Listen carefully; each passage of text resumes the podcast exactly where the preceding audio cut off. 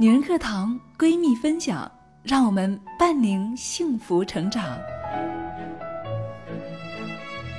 亲爱的姐妹们，大家好，我是闺蜜小昭，是女人课堂的忠实粉丝。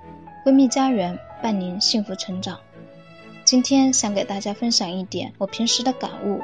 在女人课堂之前，我参加过一些别的学习社群，认识了一些同频的朋友，从他们身上我学到了许多。但也有一些伙伴没能成为好友，却是我反省自身的明镜。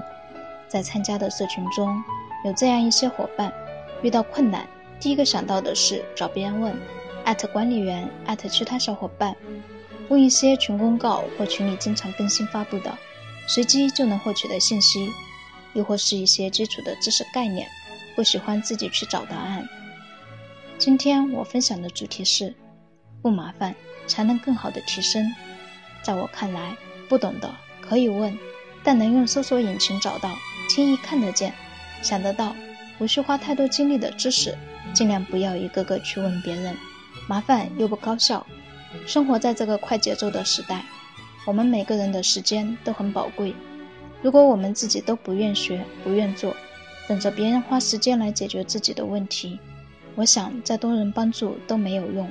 因为这样，我们永远没有独立解决问题的能力。社群是抱团成长的空间，而不是解决问题的麻烦锁。